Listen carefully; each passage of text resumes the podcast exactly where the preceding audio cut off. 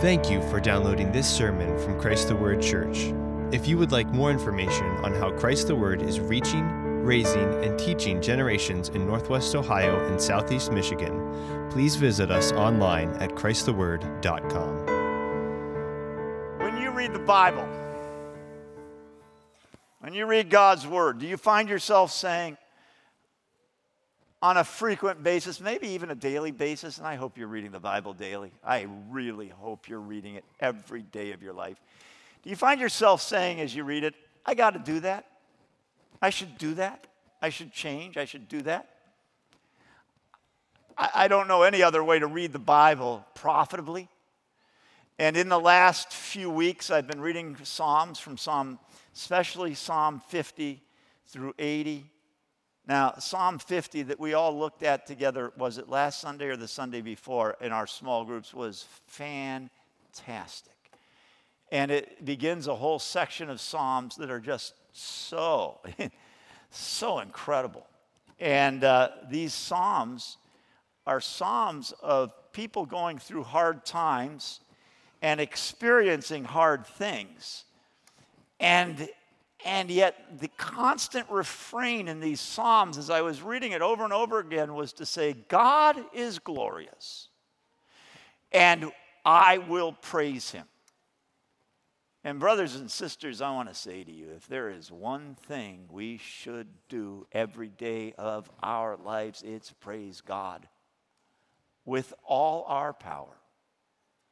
What do you think it means to love your the Lord your God with all your heart and soul and mind and strength. It means praise God. And so when we come to worship, I hope, I pray that in weeks and months and years to come, we will be more and more characterized as a people by the Word of God. By the Word of God, which says, praise God, and especially when things are hard. Praise God. Shout to his glory. Proclaim his name. May we praise God as a church. And may we, we honor him by coming to his word and saying, okay, I read that. It means something to me. I must change. And I'm going to speak to you about that this morning out of Matthew 14. So, will you stand with me for the reading of God's word? Matthew 14 beginning in verse 13 and, and continuing through, through verse 21. Remember, we've just read the account of John the Baptist being beheaded. Herod has heard the news about Jesus and going around and doing things, and so he says, This is John the Baptist risen from the dead. Then it tells how John the Baptist dead.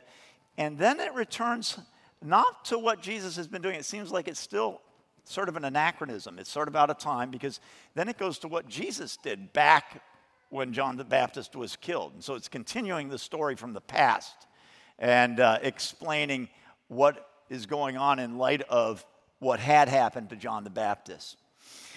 Now, when Jesus, this is the word of God, now when Jesus heard about John, his cousin, remember, he withdrew from there in a boat to a secluded place, a secluded, which means away, by himself. And when the people heard of this, they followed him on foot from the cities. When he went ashore, he saw a large crowd and felt compassion for them and healed their sick. When it was evening, the disciples came to him and they said, This place is desolate. And it's described by Matthew as secluded. Now the disciples say it's desolate. And the hour is already late, so send the crowds away that they may go into the villages and buy food for themselves. But Jesus said to them, They don't need to go away. You give them something to eat. And they said to him, Oh, we have here only five loaves and two fish. And he said, Bring them here to me. Ordering the people to sit down on the grass. He took the five loaves and the two fish, and looking up toward heaven, he blessed the food, and breaking the loaves, he gave them to the disciples, and the disciples gave them to the crowds, and they all ate and were satisfied. They picked up what was left over, the broken pieces, 12 full baskets. There were about 5,000 men who ate. besides women and children. The word of the Lord. Amen. Please be seated. Let's pray. Heavenly Father, this is your word. May we honor it. May we obey it. May we be changed by it. May we listen to it. Heavenly Father, I pray that as I speak about it this morning, it won't be mere human words, but it will come with power by the Holy Spirit and with conviction, Father. My conviction of the truth of it, our conviction by the truth of it, Father. Help us to be changed. We pray in Jesus' name, amen. Now, I hope you want to do what Jesus tells us to do in these verses. And you are sitting and saying, Well, I'm not quite sure what Jesus told us to do in these verses. You're saying, What is it that Jesus said to do? And I'm telling you, Well, honestly, there should be a little bit of an awareness of what Jesus told you to do in these verses, all right? It really, if you listen to these verses, there should be a few things that you say to yourself, yeah. And yet you're going to feel presumption in saying, I'm going to do that. You're going to say, really? Uh, uh, no, no, no, it's a different day. And you're going to say, uh, I don't, you know. So are you going to do what Jesus taught in these verses, his teaching? And you're going to say, did you catch the teaching of Jesus in these verses? Do you remember what it was that says that he taught the crowds? Any of you? Well, all right. I'm playing a little bit of a, of a trick on you because it doesn't say that he taught them anything, does it? Now, this is the only miracle of Christ that is contained in all four of the Gospels Matthew, Mark, Luke, John all tell the story of the feeding of the 5,000. So we have four angles on this. You know, Matthew, who was disciple, Mark, who heard, we think, from Peter, Luke, who collected accounts, and John, who was again a disciple. Two of them are onlookers or, or bystanders. They're actually eyewitnesses to the events. Two of them have heard from eyewitnesses. And uh, and all four of them tell these events of the 5,000, the feeding, the two loaves, the two fish, the five loaves in the same basic way. But they, they add little details, as you will when you are hearing different accounts of the same event. There are different stories that are told, different parts to the story. And, and it's so in the four recountings of this.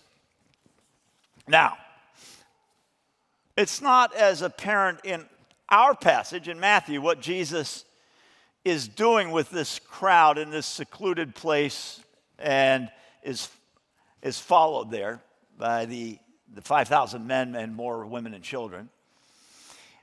But if we look at the other three gospels, we find that there are details filled in that are left obscure in Matthew.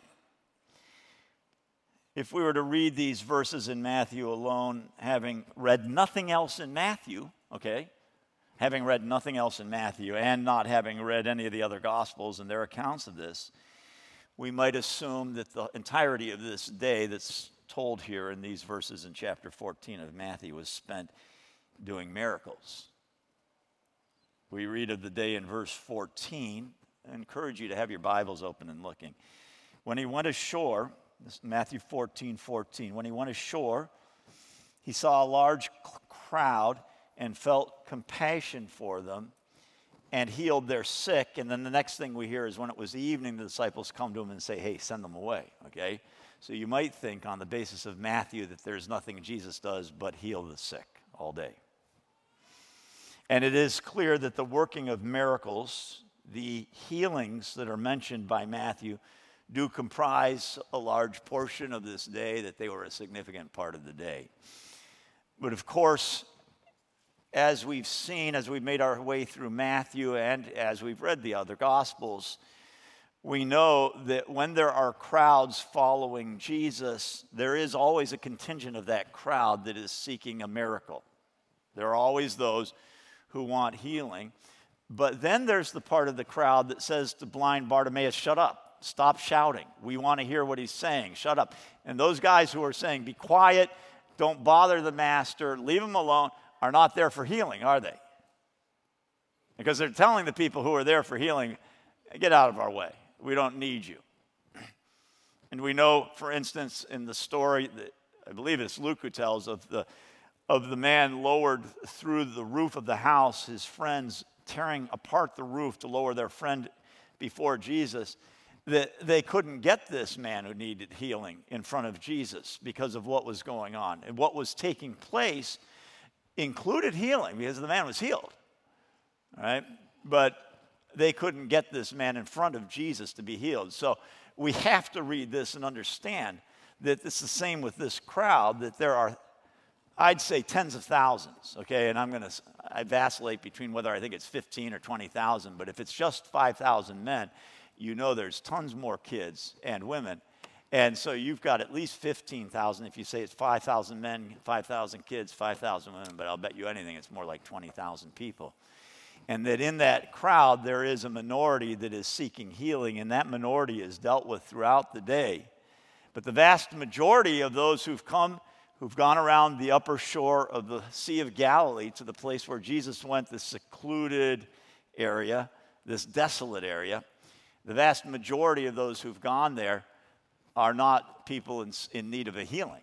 How many of you need a healing this morning? If Jesus were in our midst, how many of you would raise your hand and say, I need a healing? Probably a minority, a few of us. I'd say, Jesus, touch my ankle, you know? But it's just an ankle, one ankle, you know? And in the, in the face of,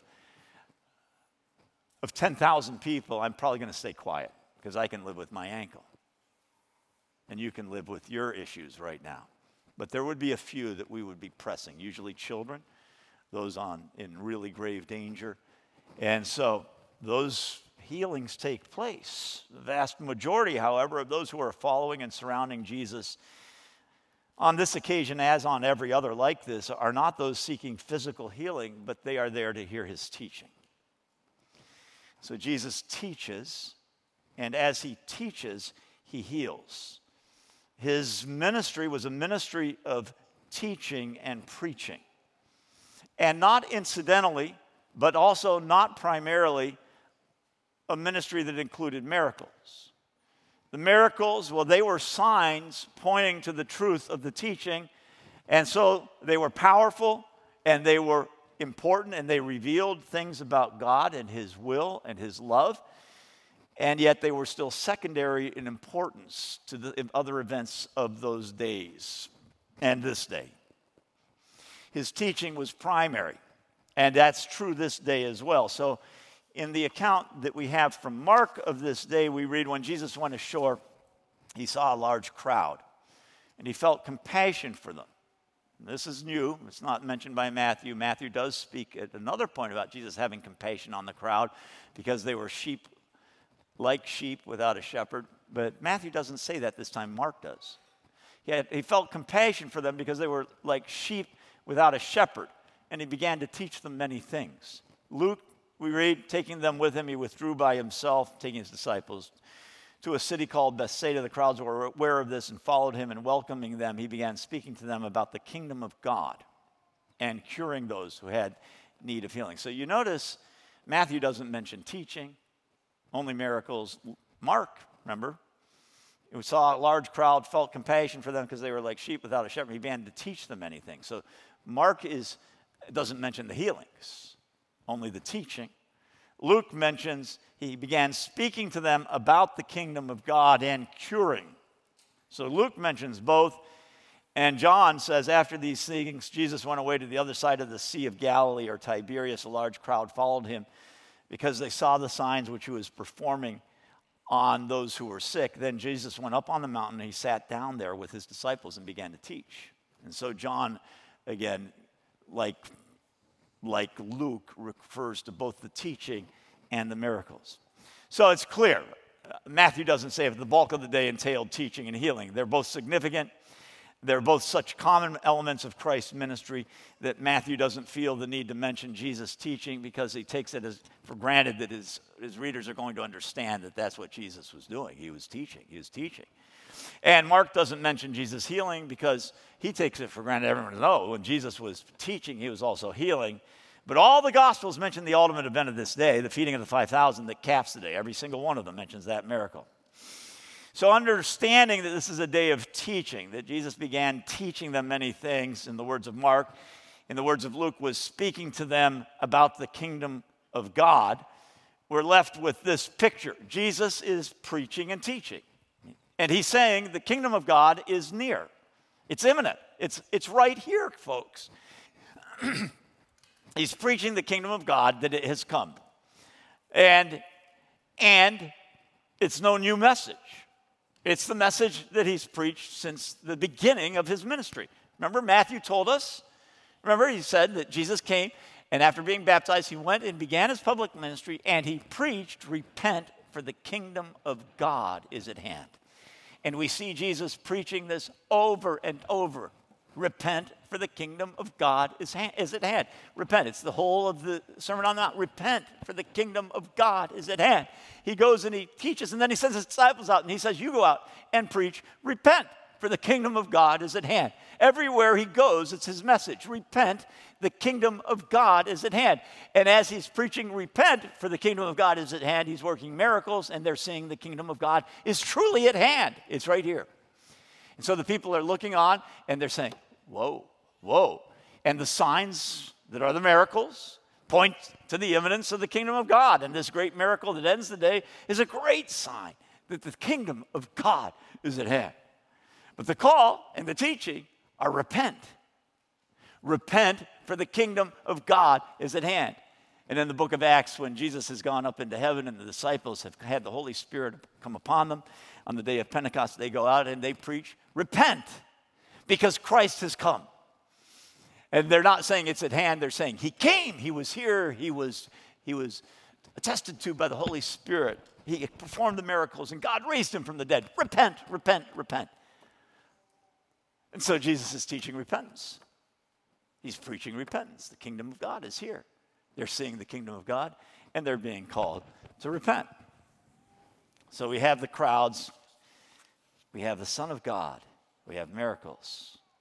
The end of the day, there's a great miracle, and every member of the crowd is involved in it. It's not just the few, the relative few who were healed. We have teaching, tens of thousands of people and this is a day that is so vital and so beautiful that every single one of the Gospels tells about it. Now, you need to listen to Jesus.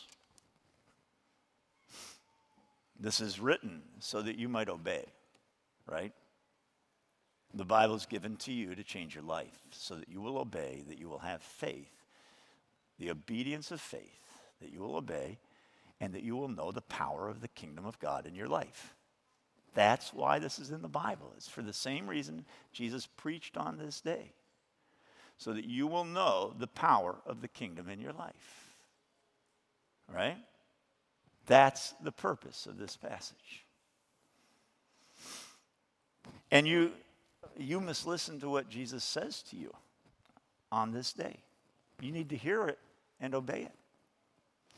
You say, well, what is he saying? Well, it's that same message that he preached over and over and over and over again. He's saying, repent, for the kingdom of God is near. Repent. Which means look at yourself, examine your ways, think about your life, recognize the sin, feel the weight of it, turn to God and say, Change me, God, change me. I want to change and start off on a new path. Repent because the kingdom of God is at hand. Same reason for repentance. The kingdom of God is at hand. God is here. He is watching you. He knows you. He loves you. He's been caring for you. And He is saying, Repent. Obey me. Look at your life you notice Jesus doesn't say repent of this and that and the other and the other. He says repent because you know and I know exactly where we need to repent. We know how deep our sin is, we know how wide, and it's overwhelming. But what a beautiful message to be told by the Son of God repent. Repent. Okay, I want to talk to you about why you should obey Jesus. That's what I want to spend the remainder of this sermon on. Why you should obey him. And actually set down, start off on the road of repentance. Why should you listen to Jesus and do what he says?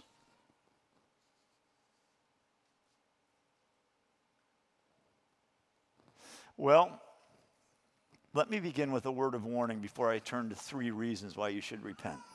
All right? That word of warning is found in this crowd. These 15 or 20,000 people. Just one crowd on one day. Crowds like this were there day after day with Jesus. This was not an unusual occurrence. What's unusual is that they're way out there, out in the secluded area, out in the desolate area. That's what's unusual, and they don't have any food.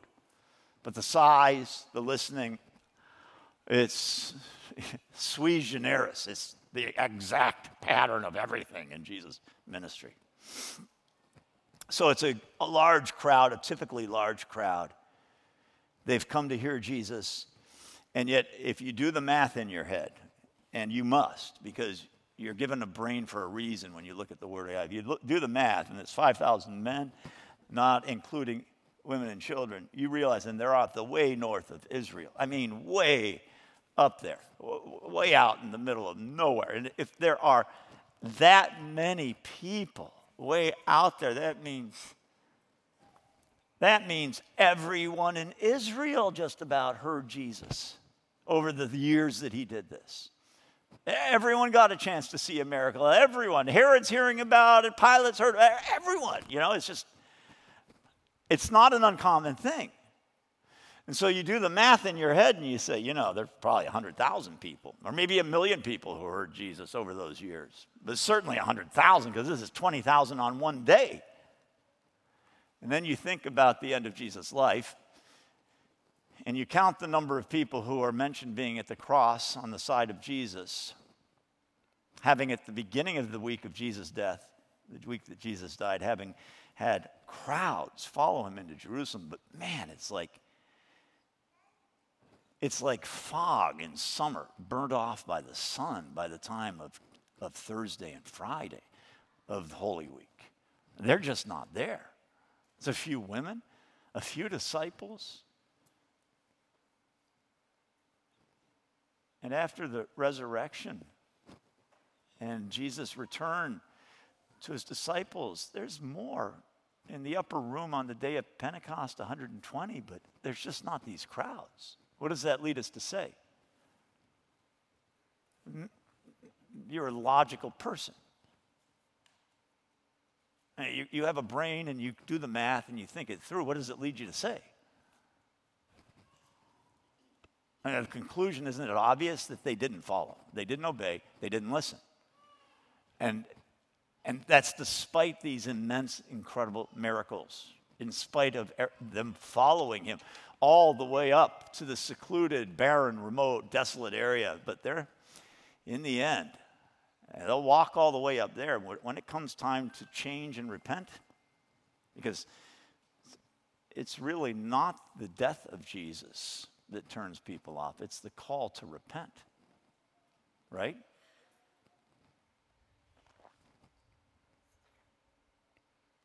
So they loved the teaching, like Herod loved the teaching of John the Baptist. He liked to hear it, but he didn't like to repent. He saw the power of it, but he didn't want to repent. And these people hear the call and they go, wow, wow, what teaching, what teaching. Remember, they're there for the teaching. What teaching, what teaching, but it does not penetrate. It does not change them. That's the sadness of this story, and that's the warning I want to begin with. Don't listen to Jesus speaking to you and saying, Repent, for the kingdom of God is at hand, without obeying. And the vast majority of people do just what this crowd did. They go, Yeah, that was a nice cathartic experience. Didn't your heart within you sort of burn? Oh man, ah, ah. But then they go back and they go right back to the vomit like a dog. A dog returning to its vomit, and that's what we are, and that's what we do. And we go right back. So, I think in a certain way, this is a tremendously sad day. It's so sad. 15 to 20,000 people listening, they're hearing, they're seeking and seeing the kingdom of heaven.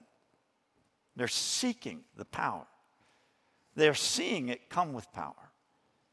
15, 20,000 people fed by the Son of God, both orally in their ears and physically through their mouth, by the Son of God miraculously, and yet they go home unconvinced, unrepentant. And so I say to you listen. Listen to Jesus and repent. There is no excuse for hearing the call of this great Savior to repent and not responding with obedience. You must hear his voice and you must repent. You must. Do not leave one more day go by without deciding that you will obey Jesus by repenting. Do not let one more day in your life go by ignoring the sin that you know is in your life as an offense against God without asking God to forgive you. That is the beginning of repentance, and that is the beginning of victory. To acknowledge to God, I am doing this and it's wrong. You know how that sin is blighting your life, and I'm speaking to all of you. Speaking to those who have never repented, never known the forgiveness of God, never tasted the glory of God's power to make you a new creation in Christ Jesus, and to those of you who have known the power of God's forgiveness, who have seen his power change your life, who also need to repent, who also need to hear again Jesus say, Repent, for the kingdom of God is at hand. You need to be reminded again of the power that transformed you at the outset of your walk with Christ. You you who say, I'm a Christian and I know about repentance, you need to renew your first love. You need to remember yourself what Luther says in the first of his 95 Theses when our Lord and Master Jesus Christ said, Repent, he intended that the entire life of believers should be repentance. Why should you repent? Now I go to my reasons. First, you should listen to Jesus and repent because of the incredible love of Jesus for you. When I say you, I mean all of you. Jesus loves you. Look at him here.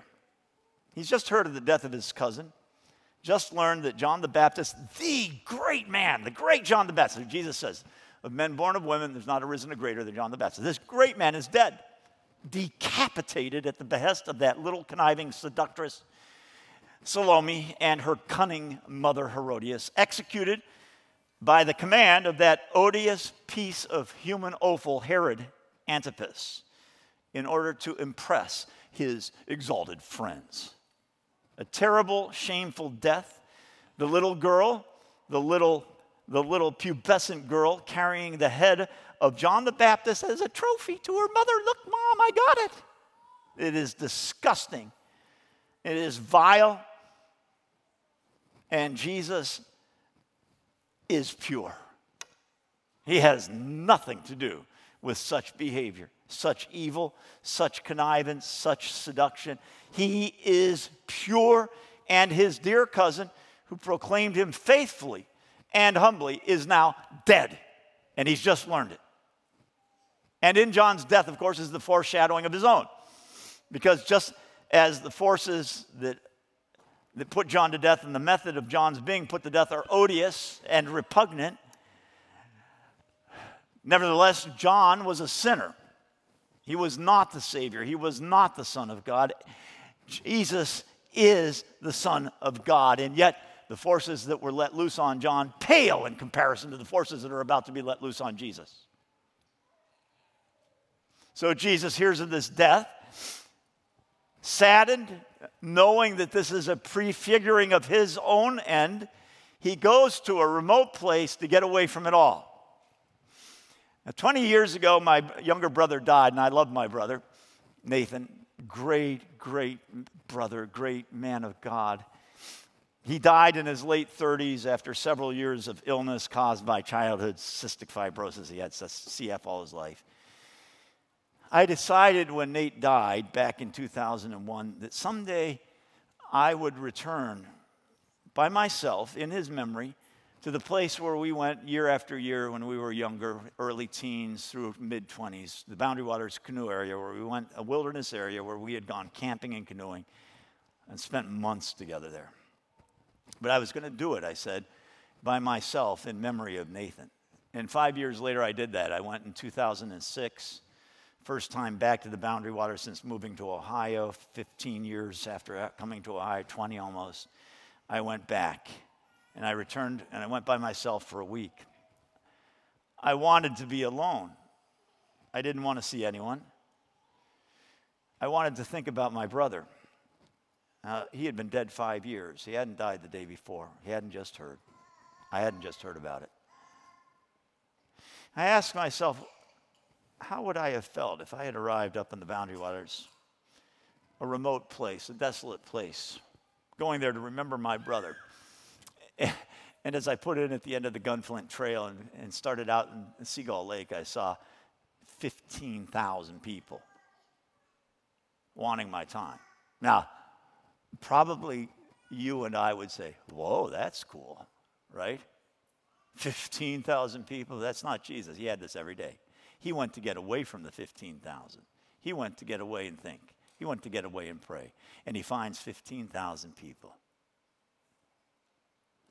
15, 20,000 people. Look at him. He's going here to get away. He's going to a remote place to be by himself with God, to pray, to think. And he finds a crowd. And this is the response of Jesus Christ, this great Savior. Now, we, when the people heard that he was going, they followed him on foot from the cities. When he went ashore, verse 14, he saw a large crowd and felt compassion for them and healed their sick. He felt compassion for them. He saw them and he healed their sick. He is the opposite of you and me. He does not live for himself, but for us. He has compassion, not for himself, but for us. He has no self pity, no self regard, no thought of self preservation. Isn't it clear? This is a man who came to earth to die. And he doesn't die once, he dies every day. He dies to himself, his own desires, his own happiness, day after day. He lives, and his happiness is found in doing the will of the one who sent him, his Father. And he and his Father, they love the men and women that they have created in their image, and that includes you. They love them. And so when he comes to earth, he will die but he will die and die and die and die to himself. And then he'll die physically, finally. He will die out of love for you. You have no one who cares for you like Jesus. No one. No one who puts your needs ahead of his or her own so unstintingly, so selflessly, so absolutely. You may have a kind mother an, a wonderful angel of a mother, but even the kindest, most angelic woman at some point becomes not, becomes perturbed, becomes flappable, becomes sick of you, right? Puts the kids behind her in her heart and says, I'm going to lose my mind. I got to get out of here for my sanity. She says enough to the children. She bore them, she loves them, and she says to them, Get away from me. I've had enough of you.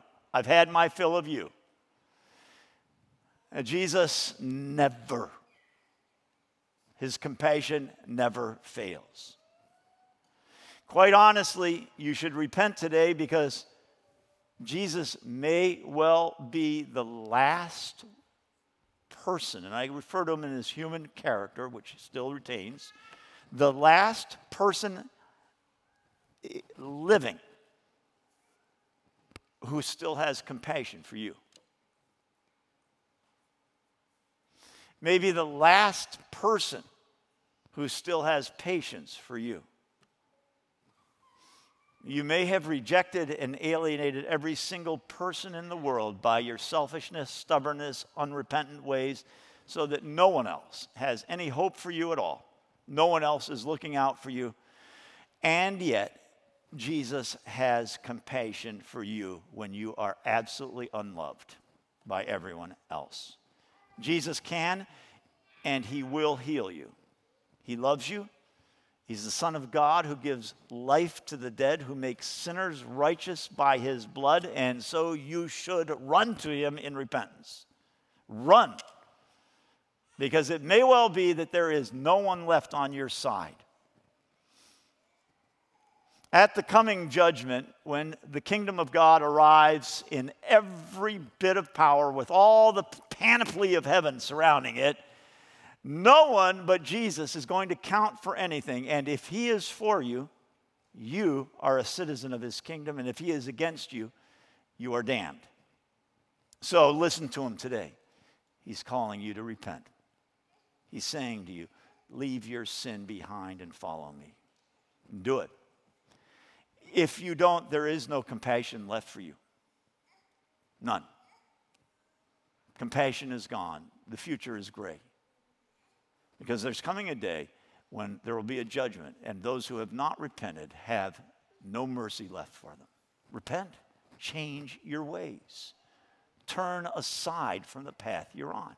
Recognize that you are a sinner and say, I'm done. I can't. I, I have to change. Second, you should listen and repent because when no one sees any hope for you, Jesus still has the power to help you. At the end of this day, the disciples say to Jesus, Hey, look, been a long day. We're out here in the boonies in the wilderness. There's no food. Send these crowds away so they can make their way home. On their way back, they can buy food to eat in the villages they pass through. In other words, what they're saying actually is, hey, look, Jesus, we're tired. There's an awful lot of them, way too many. Just get rid of them. Come on, let's go. I suspect the claim that they want Jesus to dismiss the crowds so they can, the crowds can go and get food on their way home is not actually true. It's kind of disingenuous. After all, it's late, it's a desolate area, secluded.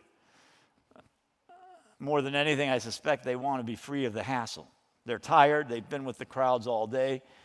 They, remember, that started out with them trying to get away the, from the crowds, to get free of them, and now they're stuck with them. What are they supposed to do with night approaching? Where can they go to supply this crowd? Even saying Jesus should send them away so they can find food on their own seems a false statement. What towns are they going to pass through that can feed this host? What towns on their path home can hope to feed 15, 20,000 people? If you've ever been on the north shore of the Sea of Galilee, even today, you know it's no metropolis. In Matthew's description, this area is desolate, it's the wilderness. And this is a human tidal wave, and it's about to be released on a series of little villages and hamlets all the way down the coast of the Sea of Galilee if the disciples get their way. So Jesus' answer is doubly confounding. First, he says, They don't need to go away. They don't need to go away. The disciples are go, What? Nightfall's approaching. Tens of thousands of people. What on earth can Jesus mean? They don't need to go away. Disciples think, of course they need to go away. They need to go be sent home. They need to be dismissed. They need to be sent packing. The party, as the disciples say, this party's over. Get them out of here. Jesus, not so much. He's ready to keep going, not only ready, but willing, not only willing, but he expects to keep teaching. And then he says something even more confounding. He says, You give them something to eat, you provide for them. This is said to a group of tired men, men who are ready to pack it in, men who have no desire to spend more time with the crowds. And Jesus says, you take care of them. Don't send them away. Feed them. You feed them. And you think, Jesus, what are you thinking? Look, when no one else has patience for you any longer, when no one else has any hope left for you, when your mother has given up on you and your father has washed his hands of you, Jesus is still there ready to help, offering his hand, and he expects his followers to be just like him. He tells his disciples to provide for these people. And so you have in this kingdom of God that is open to you a church here. This is the church. It may say, I'm sick of helping you. Believe me, You've probably said it about others, and I know in my past people said, I'm so tired of David and his sin. when I was a kid, when I was in my 20s. And yet, they kept helping me, they kept loving me.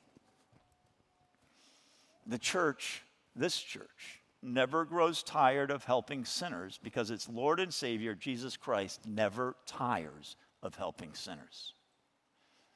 Jesus tells his disciples to provide for the people and that he will not send them away. And the church continues to open its doors to you. You have friends here, you have people here who pray for you, and you've been fired from six jobs, dumped by a dozen boyfriends. Your social worker groans when you call. You have a boss who can't stand to talk to you, he avoids you, and he wants to fire you. Your children don't want to see you. Your parents gave up on you years ago and they put you out of the house. And yet, here is the kingdom of God, the body of Christ, the church, the family of God, as it's called in Scripture, still holding out hope for you. When everyone else on earth has given up on you because we reflect Jesus, we have hope. We pray for you. We call you over and over again to repent rather than telling you to get out of here. We're sick of you. Feed yourself. We say, no. Jesus has called us to go after the flock.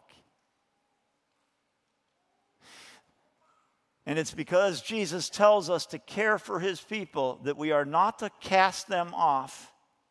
And precisely because each of us has had Jesus persevere with us, hold out hope for us, show us kindness and love when we were unrepentant, angry, bitter, and hopeless like you, that we hold out hope for you and we love you. And we continue to call you to change. Third, you should listen and repent because never in the life of Christ nor in the Word of God do we find God or His Son Jesus Christ calling us to do things that He does not empower us to accomplish. So I think it's vital here to understand as those called to live as Jesus lived and to repent daily of our failure to love as He loves, to hope as He hopes, to care for others as He cares, to teach as He taught. That what sounds and feels undoable in our lives that God asks of us. If it is from the mouth of God, if it is His call or command, is eminently doable. And this applies across the entire spectrum of obedience and listening to God, of obeying Jesus. Everything that's covered under our obedience to God, including the very first act of obedience, repentance. If He's called you to do it, He gives you the power. It applies even before you know it, even before you know Jesus. It applies when he, when he first calls you and you say, I don't know you. And he gives you the power, he gives you the strength to say, I will repent. And it applies to those of you who have known and served him for years. This is a lesson everyone needs to be reminded of over and over and over again. It, it's always in danger of being forgotten. Disciples here need to be reminded. They've been with Jesus years. They need to be reminded and warned of the truth. They need to know it as much as the members of the crowd. It doesn't matter. They've been with Jesus years. They're still prone to deny this most fundamental truth of all the truths Jesus taught that if He calls you to do something, you can do it because He will give you the power to do it. What is this truth? It's found here in this incredible exchange between Jesus and his disciples at the end of the day. Verse 15 When it was evening, the disciples came to him and said, This place is desolate. The hour is already late, so send the crowds away, that they may go into the villages and buy food for themselves. But Jesus said to them, They don't need to go away. You give them something to eat. And they said to him, What? We have five loaves and two fish. And he said, Bring them here to me. You give them something to eat. Imagine being a disciple. The consternation, the anger, the unhappiness. Jesus says to you, You go ahead, give them something to eat. He knows they came in the he came in the boat with them. He knows what they've got. We have five loaves, Jesus, two fish, 20,000 people, five loaves, two fish. Jesus says, You feed them. And he's still saying it to you. saying, You clothe the naked, you help the orphan, you support the widow, you give. Give your money. Give your money to my kingdom. Give. Give your time. Give everything. Give, give, give. Give to my kingdom. Support the church. Support the missionary. Support the person who's going out as an evangelist. Give to the person in need. Give to the guy who's begging on the street corner. Give him not $3, but $20. Give him the 50 in your wallet. Give, give, give. It's the metronome of God's word. Give, give, serve, serve, give, give, serve, serve, give. You know, it's there, it's everywhere. And you go, I can't do it. I can't keep that beat. Boom, boom, boom. It's too much, Jesus. And you're just like the disciples.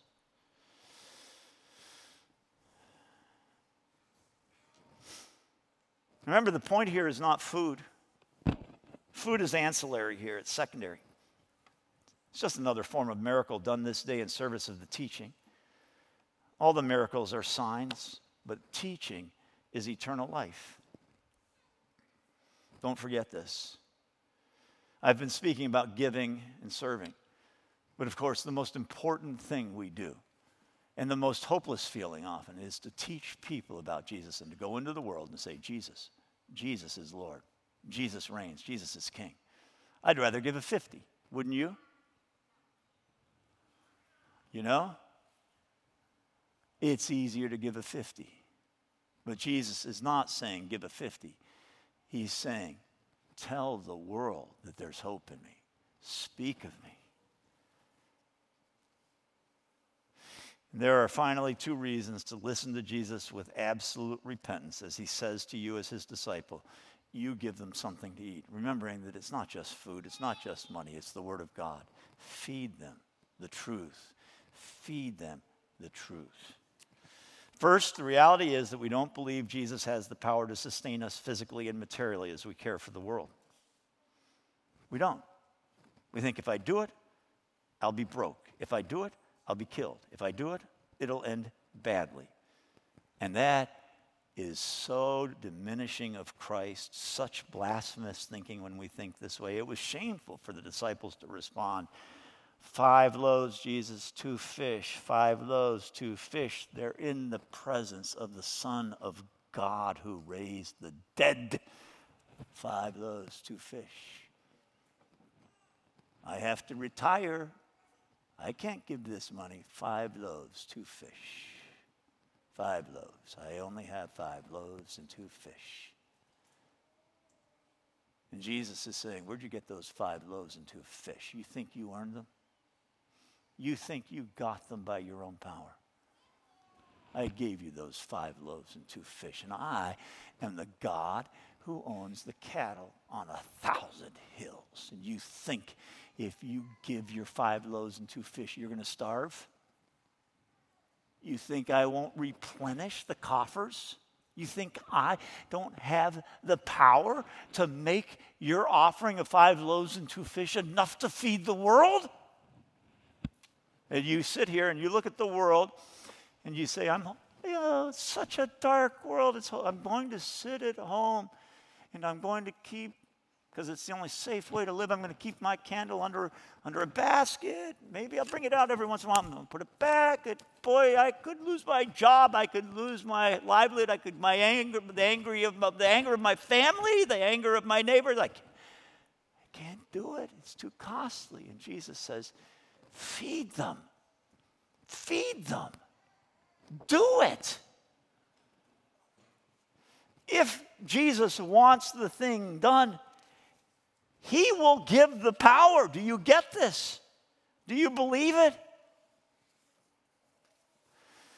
Second, we should listen with belief and respond with repentance to Jesus' call to repent, even when it seems impossible even when He seems to be calling us to do something beyond it, because in particular, when Jesus calls us to repent, there is power in it. The call of Jesus to you that's coming to you this morning in my voice, all right? And in a sense, I would say to you that by your sitting here this morning, you are hearing Jesus through me in the same way that the crowd listened. And so, therefore, I'd say to you that there is no more important thing you will listen to in your life than this call to repentance that's coming through me from Jesus, saying, Repent, repent.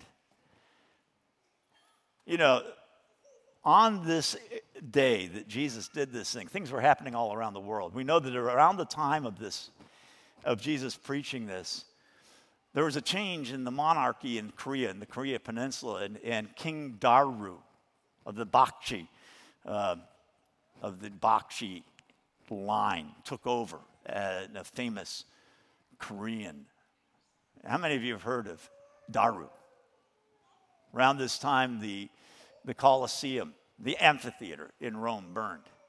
Around this time, you, know, you can point to two or three. The, the Thracians up in Europe made a treaty with the Romans at the Rhine, which kept the Roman, the Roman armies from invading Thrace, all around here. How many of you know these things? How many of you care of these things? They don't mean a, a stinking thing to us today. But Jesus, with this 20,000 people, is the most important preaching, the most important day in these people's lives. They heard the Son of God, and He gave them hope. There's nothing in the world today that compares with the simple truth that Jesus has come to you and said, Repent. Nothing. You think people are going to remember E equals MC squared in 500 years? They won't give a rip for Albert Einstein. But if the world is around and Jesus tarries, the message of repentance that God loves you will still be the single most important thing being said we remember and maybe have memorized, you know, uh, the words of the, of the founders of our country. We hold these truths to be self evident that every man is created equal, you know. And we say, no. Jesus said, I am the way, the truth, and the life. Long after the U.S. Declaration of Independence and the Continental Congress is forgotten and ground to pieces in the dustbin of history, Jesus' statement, I am the way, the truth, and the life, will live and change lives. So, you think it's impossible to respond to this call to repent. You know your sins, you know your failures, you see no hope. And Jesus here just as casually, it seems, as, as he does with the disciples, it seems casual even, says to you, just do it.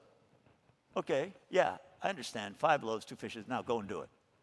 And you say, but my sin, my years and years of addiction, my years and years, and I can't even get away from it now. Jesus says, yeah, just do it. I understand. Just do it. And you think to yourself, well, that's fine for you to say, Jesus, because you're like the disciples. You're not mired where I am. You aren't me. I can't do what you have called me to do. But you fail to remember that what Jesus commands, he empowers. And that the cleansing that Jesus promises to those who repent and trust him, he has already purchased by his blood. It's not a casual statement. When Jesus commands you to obey him, it's the deepest truth you will ever hear uttered. Repent, for the kingdom of heaven has come near. It's said simply just feed them. It's a call to the disciples repent. Stop thinking about your power and consider mine. It said simply, there's no ostentation in it. Matter of factly, just feed them, just repent. And it's said this way because the question is not whether he has the power to change you, but whether you have the desire to be changed and whether you're willing to obey. Repent. Repent. Jesus is saying it to you here and now. Repent to all of us every day a day of repentance, looking to Him and being made new. Let us pray. Heavenly Father, we thank you for Jesus Christ, this glorious Savior who loves us and holds out hope for us and to us when no one else does, and who calls us to do that which He has enabled us to do, always. And now, Father, give us a spirit of repentance. Change us. Give us the glory of the new life and the power of the kingdom of God in our lives. We pray in Jesus' name, amen.